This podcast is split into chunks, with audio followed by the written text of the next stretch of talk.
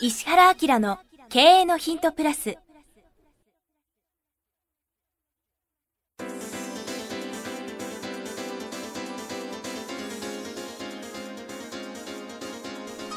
ポッドキャスト石原明の経営のヒントプラスは勝てるビジネスモデルや売れる仕組みの作り方。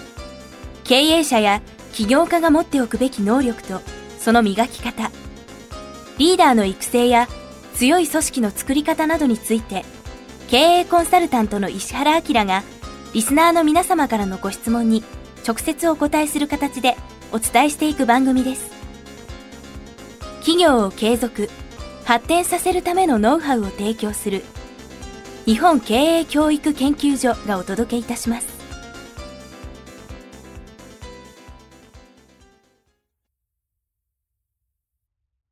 こんにちは石山浩二です。石原明の経営のヒントプラス今日は第446回です。石原先生よろしくお願いします。はいよろしくお願いします。本日は大阪公開収録にてお送りしております。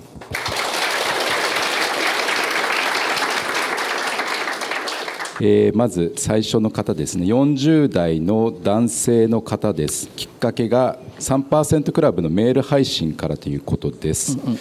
質問内容いつも興味ある配信ありがとうございます。いろいろな情報網があると思いますが経営情報レポートに記載する記事はどうやって見つけて来られるのでしょう。またネタが複数あった場合どれを掲載するかの採用不採用のポイントは何でしょうということです。これ先生に丸振りの質問内容なんで僕はちょっと。なんか最近うちのねスタッフもねこうちょっとこう営業的にですねこうなんかセンスが飛びてきて3%クラブの経営情報レポートはどういうことを記事にしてって知らないですよねみんなね。あの実は3%クラブっていうのは僕がね十何年やってる経営者向けのビジネスモデルとかマーケティングを教えるまあ年会制の通信局みたいな感じね、うんあのこういうのがあったんでそれをもうちょっと若い者向けにインターネットで振り切ってココスタ作ろうとかね、はい、ポッドキャストっていうのは本当に無料でいっぱいの人に出しててその中で意識の高い学生とか社会人の人とか、はい、あるいは経営者を教えちゃおうっていうね、どうしても僕はあのコンサルを生でやってるので、数に限りがあるんだよね。で皆さんもあの僕のコンサル受けたいでしょ？高いんですよこれ値段がどんどんあのあのモナコみたいに振り切ってってるんですね、ね、高い僕半端ない僕ついこの間ねあのモナコグランプリ見に来まして、はい、皆さん内緒で、はい、ここがモナコ湾みたいな感じで分かります？あのモナコ湾のビラにいてねあの皆さんが一人一人がクルーザーみたいな感じです。分かります？60億から200億ぐらいのクルーザーがビヤーっと並んでてね。であのチケット買わなくて見れるビラって分かります？コースの横に立ってる、はい、であのあそこはあの行動なんで朝降りていくとですねスタートラインのところに見れるんだね、表彰台とかあったりとかね、はい、あのそこから見てたんでもう目の前があのスタートしながらこうビューっていってオールジの手前のところで消えていくでしょ、はい、でトンネルから出てきてこれ全部見えてね。で最終コーナーだけ見えないんだけど見えるっていうね。これモナコ湾で船がビヤーってなってってですね。そこに僕はあの、はい、知り合いができたので。あ言ってましたね。探索に行きましたね。はい、はいこれはちょっと今日、まあ、言えるかどうか分かりませんけどすっごいリッチだったですよ。はい、あのはいやめとこう。すみません。やめとこうですね。あの、ね、国って面白くて国の経営もあるんだよね、ね、国の経営もあるんですよ、はい、でモナコって3万5千人しか人がいないからね、うん、ななんでかって言ったら狭いんですよね。で狭いっていうことはさ中小企業でもそうですけど、うん、ものに限りがあるんだよねで僕もコンサルそうじゃんですか。だからコンサルって労働集約型だから限りがあるでしょ？ね。で最初のうちはさ時間がいっぱい空いてるのでまあ、例えばコンサル先の人を言われたらコンサルするってとこから始まりますよね、はい、駆け出しだから。あこれ皆さん自分のこととして思ってくださいね、うん、でえっとね量産化するかしないかって結構重要な経営の判断になるんですよ、例えば自分のキャパをいっぱいにしました自分のキャパワーがいっぱいですって。例えば3人で仕事してます。5人で仕事してます。ね、うん、あるいは靴作ってます。で靴一生懸命作ってるんだけど月に60足しかできないってなった時にさ60足までは行くしかないよね。うん、うん、それ3万円なのか分かんないし5万円なのか分かんないけど。でそれで60食が満杯になっちゃった後どうするかっていうね怖い選択が来ましてですね。で一方ではあじゃあたくさんの人を入れて100足にしましょうとか200食にしましょうとかなんか3万足にしましょうみたいなこう量産の方に行くんでね。それといやいやいやいやまあ満杯になるんでじゃあ値段上げましょうっていう感じだと僕だと僕はモナコ方式ね。あのいっぱいになったら値段上げるっていうね。中国に行って上海タワーって言ったことある？なんかボコボコボコってやって上海タワーねあのよくあのドコモの宣伝とかにこう出てきますけどあの上海タワー僕ね3回上海に行ったんだけど行くたんびに値段上がってましたよ。あはい。で中国人に聞いたんだよね。社会主義の国って値段上げるのかって言ったら向こうが何て言ったかって言ったら「えだって行列ができてるから値段上げるだろ」ってす。ごくないですかこれ。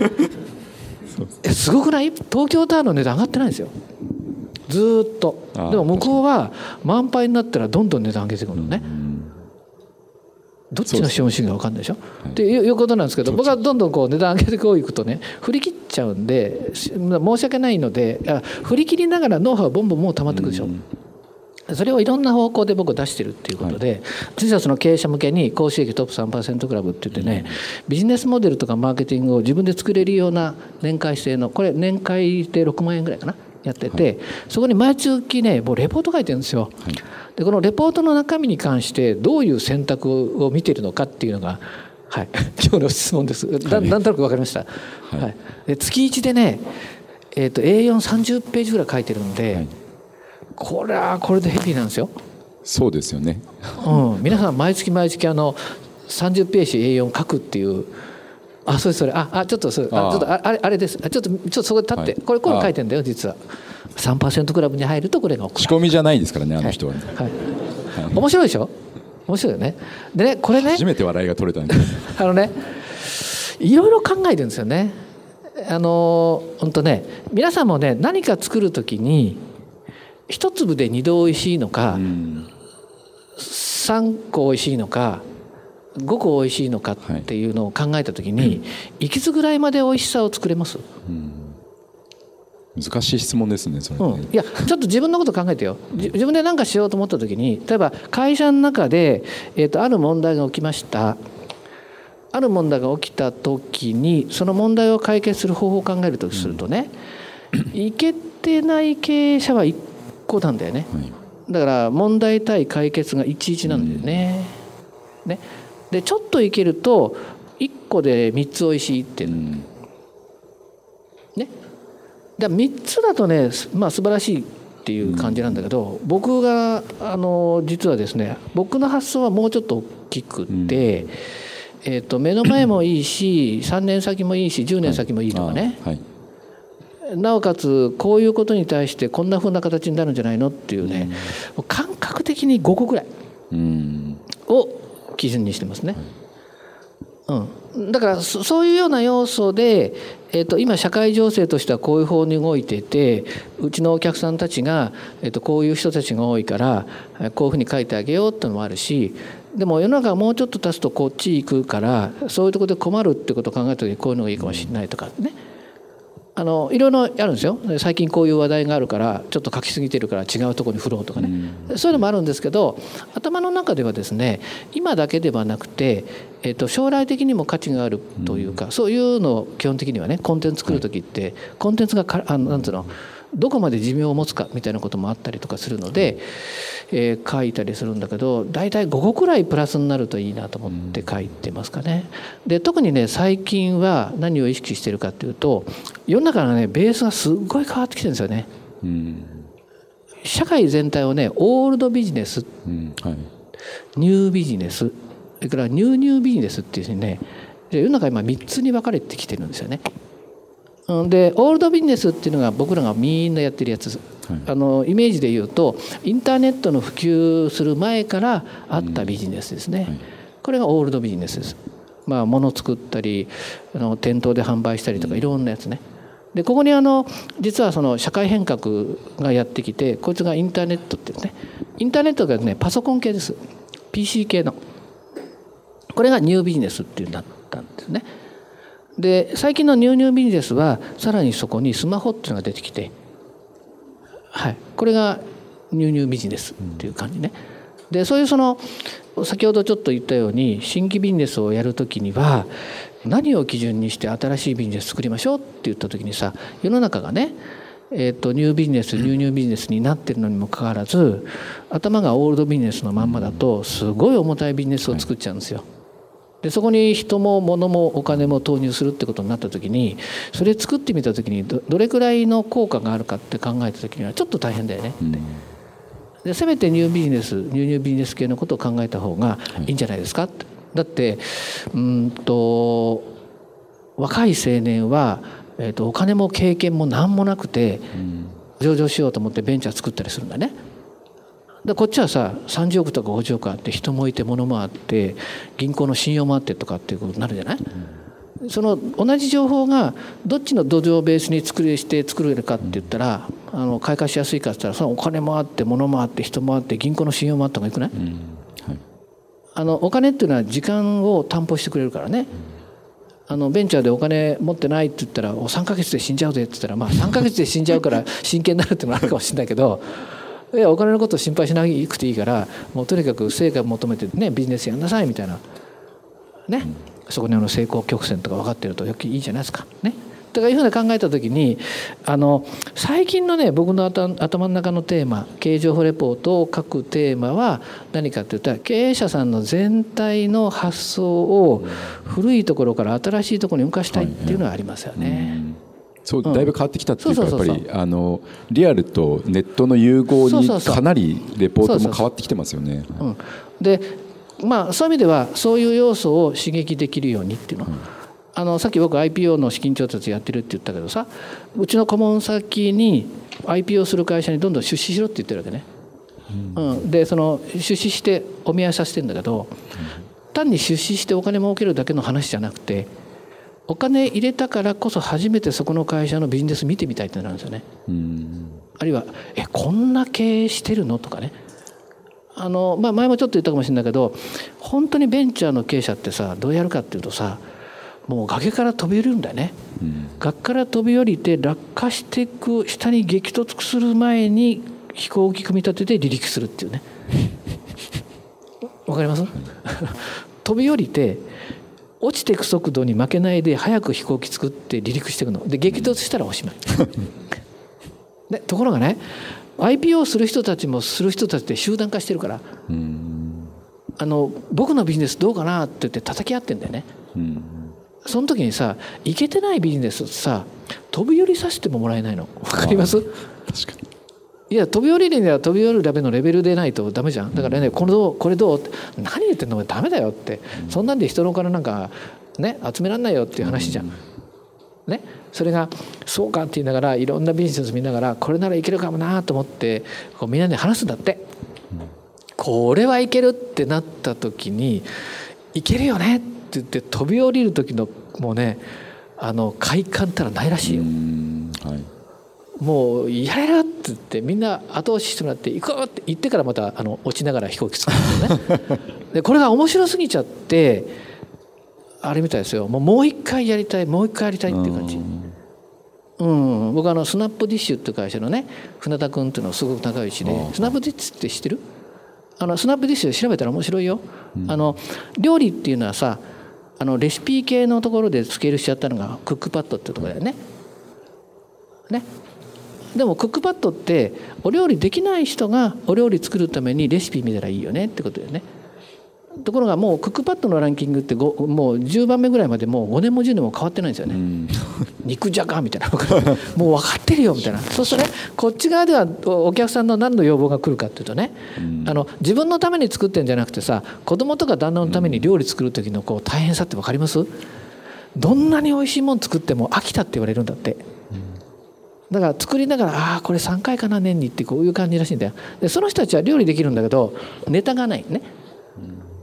だから今 SN SNS っていうのはグローバルな SNS 要するにフォースなんだ、えっと、Facebook もインスタもその人全体を表してるじゃん、それにカテゴリー SNS っていうのが来てるんだね、あの Facebook でさ犬が大好きで毎日犬だけ出してると、こいつ犬かっていう感じでね気持ち悪がられるらしいんだよ あのお友達だから探してね、でもワンワンちゃんだけのカテゴリーの SNS 出したら書き放題写真載せ放題できるじゃん。ああいうので今これからカテゴリー SNS が突き抜けるんだよね。うん、で最近グリーンフォトかな？とかとかいろんなところ面白いんだけどそのスナップディッシュっていうのはねお料理の人だけのあのカテゴリー SNS でねものすごく今効果が上がってるんだけど、うん、彼がねあれでオン・ザ・エッジのホリエモンの下であの責任者やってたね。うん、で彼にあのやっぱりその IP をするってどんな感じって言ったら今のことでしたね。激突する前に自力するって言ってましたね、うん、それがリアルだからさ話聞いて面白いよ。あの堀江門さんの話とかね生でいっぱい聞いて「どんな感じ?」とか言って、いや上場しても一切株売ってなかったって。そしたらなぜかって言ったらいやそこで得た利益は事業のために投資するためのお方が、ね、だから生活と別って言ってたよ。はいだから車買った時にローンが大変で返せないとかって 言ってたらしい。だからそのお金とこのお金は違うんだねっていう発想とかね。それ面白くない、これが情報なんですよ。でそれがリアルに火つけたりやる気になったりとかするからあの僕ら才能も能力もあるけど最先端とか生の情報が足んないのねって思ってください。そうです、ね、だからこういうそのレポートにもなるべくそういうこと書きたいと思ってるし、僕の出すコンセンツっていうのはどっちかっていうと人を刺激するとか、今を分からせるみたいな感じが多いのかなっていう感じかな、はい、そうですね、うん、はい。まあ、今ので、えーと、採用不採用のポイントとかですね、まあ、時流に乗せてやってるということで回答させていただきました、はい、石原明の経営のヒントプラス今日は第446回でした。石原先生ありがとうございました、はい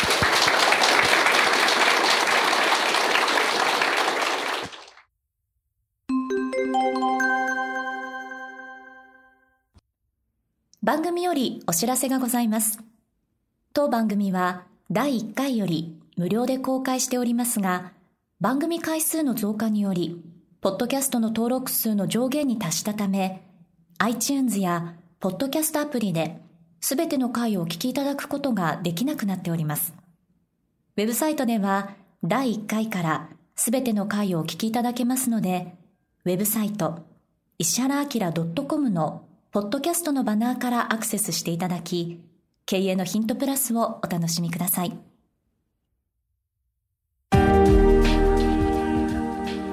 今日のポッドキャストはいかがでしたか？番組では石原明への質問をお待ちしております。ウェブサイト石原明 .com にあるフォームからお申し込みください。URL は www.